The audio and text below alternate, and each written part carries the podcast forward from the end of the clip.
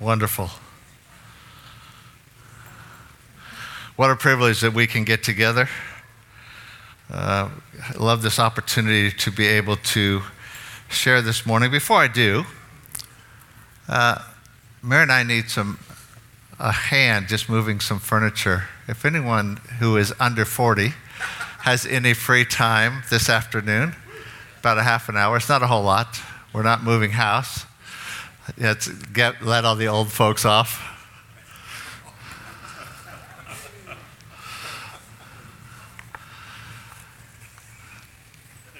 Let's pray as we get into the word. Lord, thank you that you've spoken to us by your word and you're speaking to us by your spirit. We want to know what you've said and what you're saying. Lord, so much more than just the word being a document from the past. We realize that your spirit that breathes life and that your word is living and active that Holy Spirit, you bring understanding, but you speak to us today. Thank you for the things that's already been shared, the things that you've said. We open our hearts and we say, Speak to us again. In Jesus' name. Amen. Mary, would you help me? Would you just take that so it doesn't get in my way? I would help you. Thank you.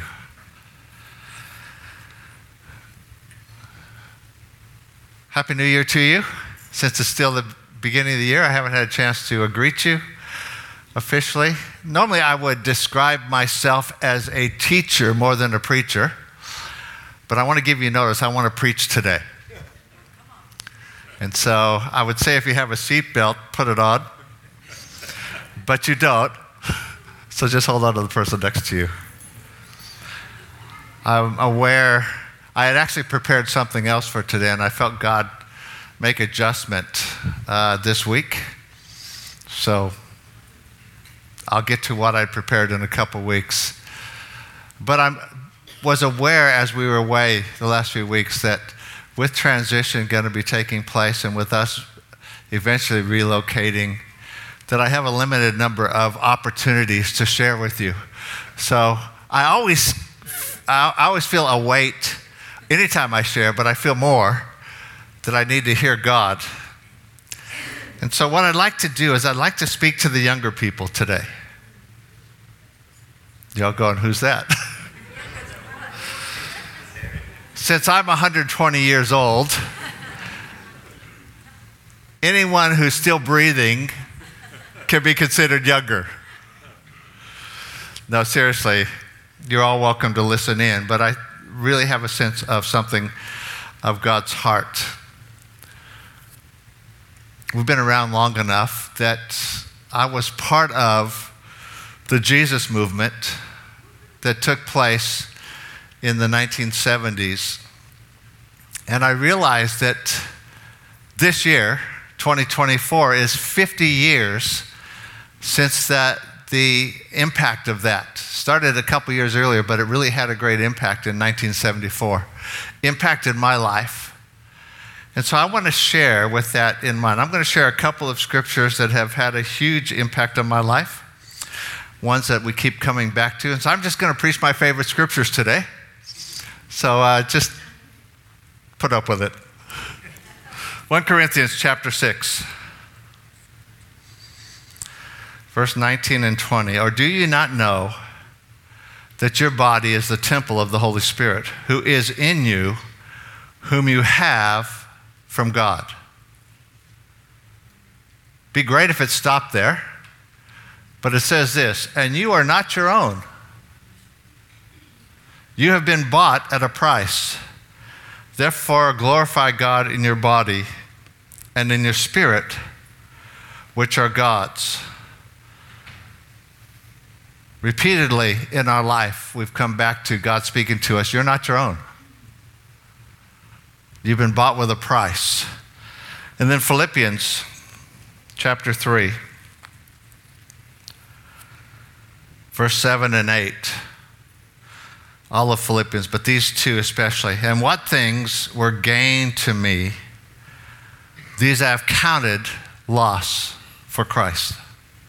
Yet indeed, I also count all things loss for the excellence of the knowledge of Jesus Christ, or for the excellency of knowing Christ Jesus my Lord, for whom I've suffered the loss of all things and count them as rubbish that I may gain Christ. This is in keeping with the word that Steve shared about an impact that you can't go wrong if you choose to surrender your life to Jesus. These two scriptures that probably have, have had more impact on my life than just about anything, though I love the whole Bible, as you know. Every time I get up to preach, I say, This is my favorite scripture because the Bible is my favorite. But these two have had probably the most impact. But I want to give you some context. I want to tell you some stories that aren't necessarily about Mary and I, but about the context of God speaking to us about our lives. 50 years since the outpouring of the Holy Spirit, 50 years since God called us to serve Him. It's been a delight and a privilege, but let me take you on some of that journey. First story is a story of some young men who had determined to take the gospel of Jesus to a tribe in the Amazon jungle of Ecuador, Auca tribe. After years of preparation, they went, then a light plane landed on a sandbar in the middle of a river and contacted a tribe of Indians. That was January 8th, 1956, 68 years ago, this last Monday. As they did that, all five of them were killed by the Indians that they had come to help. Jim Elliot, Nate Saint, Ed McCully, Peter Fleming, and Roger Youderian. Those were names that I grew up with. People who had committed their lives. Jim Elliot had written prior to this happening He is no fool who gives up what he cannot keep to gain what he cannot lose. after they had been killed, someone told this pastor that he had died, Jim had died in the Amazon. He said, Jim Elliot didn't die in the jungles of the Amazon. He died years ago at the altar at our church. What's amazing is that two years after this, Jim's wife, Elisabeth Elliot, and their almost three year old daughter went back to that tribe of Indians in Ecuador in the Amazon jungles, along with Nate Saint's wife, Rachel Saint. Tribe was amazed that they could forgive and love. And they led almost the whole tribe to Jesus. Uh, Elisabeth Elliot wrote all of this in a book called Through Gates of Splendor. If you haven't read it, let me encourage you. It's a good one. But it had an impact on me, on us.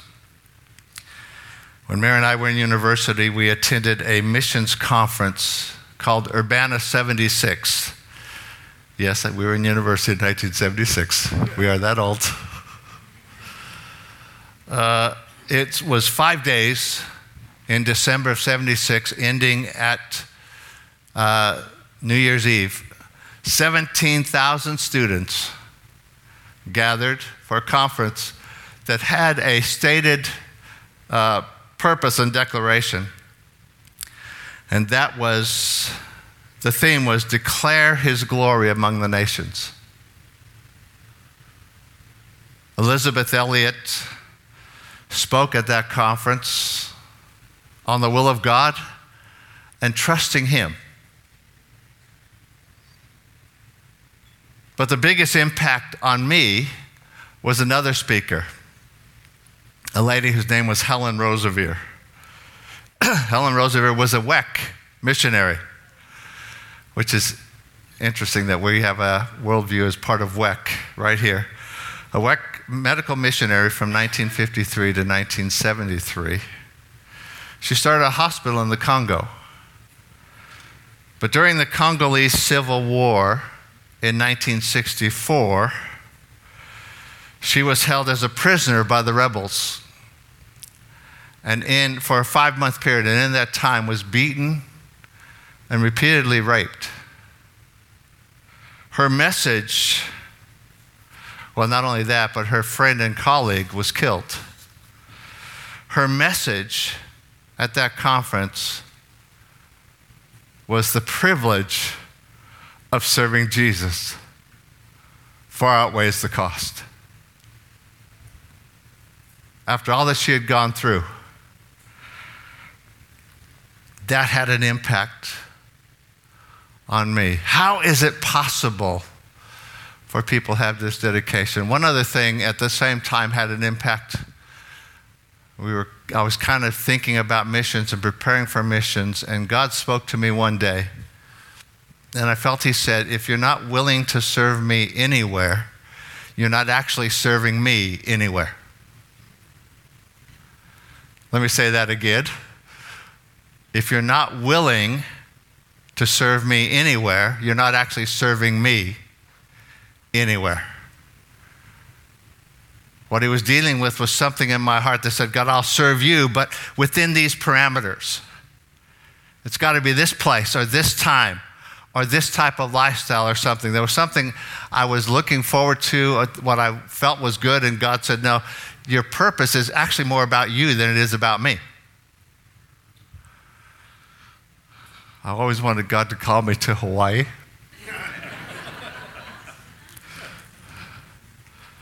Hasn't happened yet. But here's the question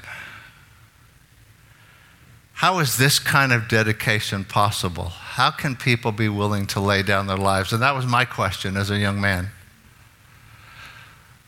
I realized it wasn't from incredible self discipline there was something more.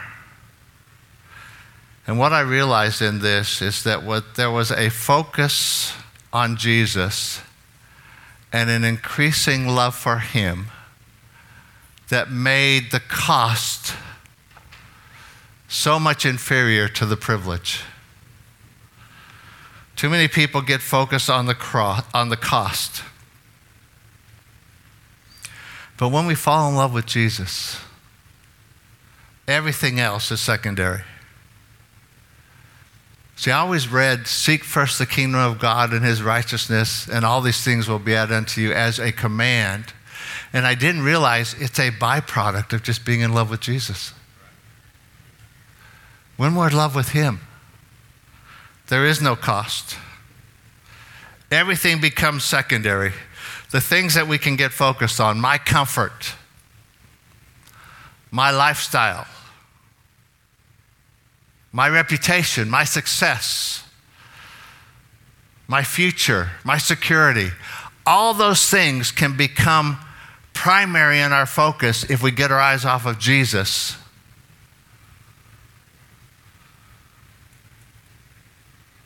Someone once said, as we get older, it's easier to want to maintain the status quo, the comfort and security rather than be willing to continue to lay down our life for the King. That's why I'm speaking to you, young people. Hopefully, you haven't got there yet. Again, everyone who's uh, under 120 is young. I want to join with what Steve said earlier. Our testimony, Mary and I, we can tell you the privilege of serving Jesus has far outweighed the cost. We often didn't know what was ahead as we simply moved in obedience to Him. We didn't know coming here that we would love it here and love you. Be blessed with relationships and friendships and family. We didn't know that. God did. But we didn't. For us, it was just a step of faith and obedience. The privilege has far outweighed the cost. I want to say this to you. I've been reminded the last couple of weeks. God speaking to me. And what he says is, Am I still not my own?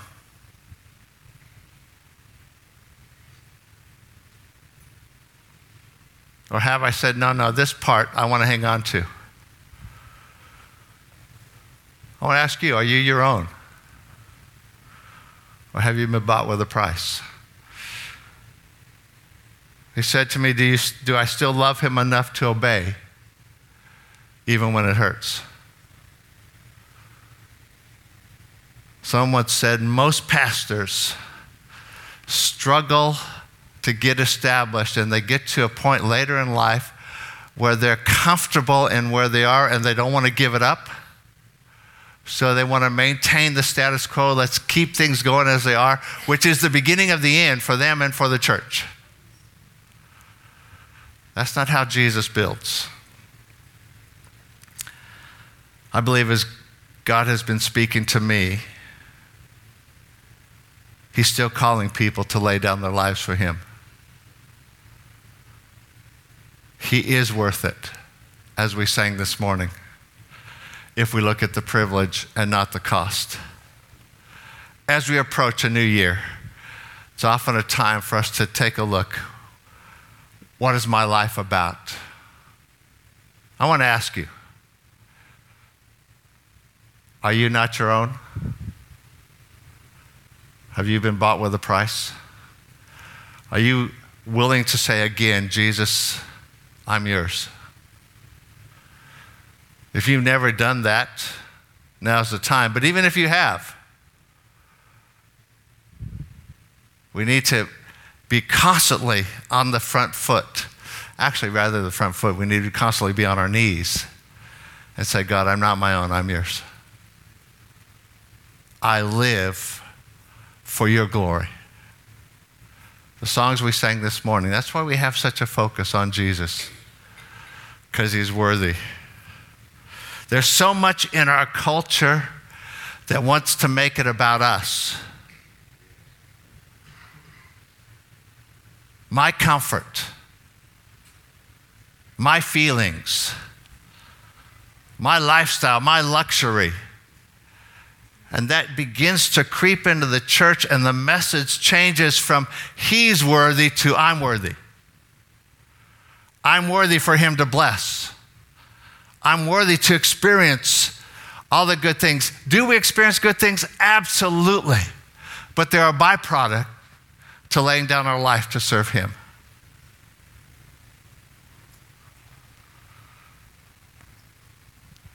One other story that had an impact on my life. Guy named Paris Reidhead was a missionary in the early 1900s. Also went to the Congo for some reason. It's Congo morning. But after being there for a couple years, he was frustrated and he began to be angry with God. See, he saw that had this image of these poor people who didn't know anything, that he was going to go share this good news and change them because they were obviously didn't know the truth. When he found out, his complaint to God was that they knew more and chose to reject God. God, you sent me here for these people, and they know the truth and they've chosen to reject you. He felt deceived because he went there with this, with this idea. He said God spoke to him,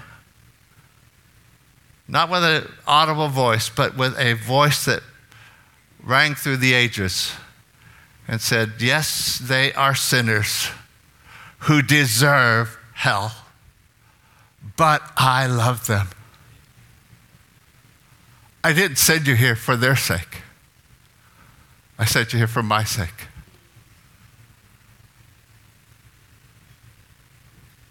When we're in love with Him, when we pray, as we sang, Precious Jesus, show me your heart. Everything changes. Our focus, our purpose. I believe on this 50th anniversary, of an outpouring of the Spirit that impacted hundreds of thousands of young people. God's doing it again.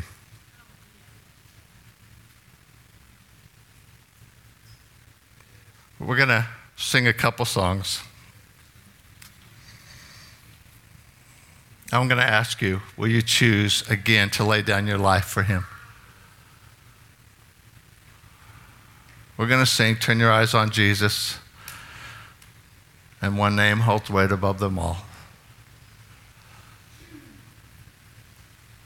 I'm going to ask you would you respond? Would you join me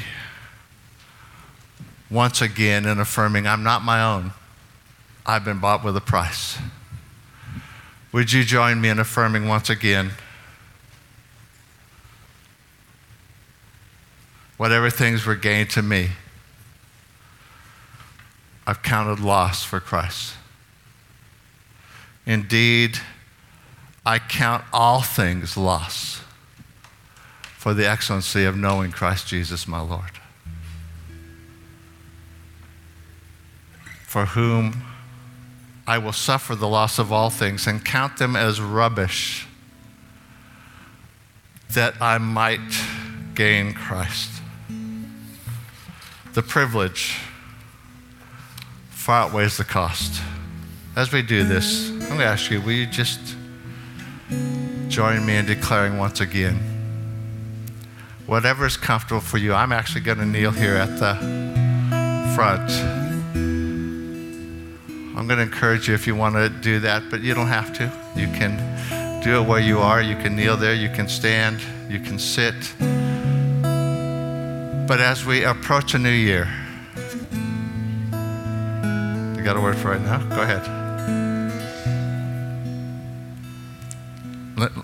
Sure that's on. It's not on. It is on.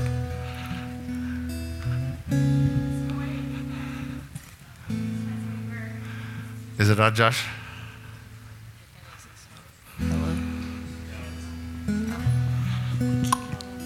This morning, as we were preparing to come to church, our kids packed their bags.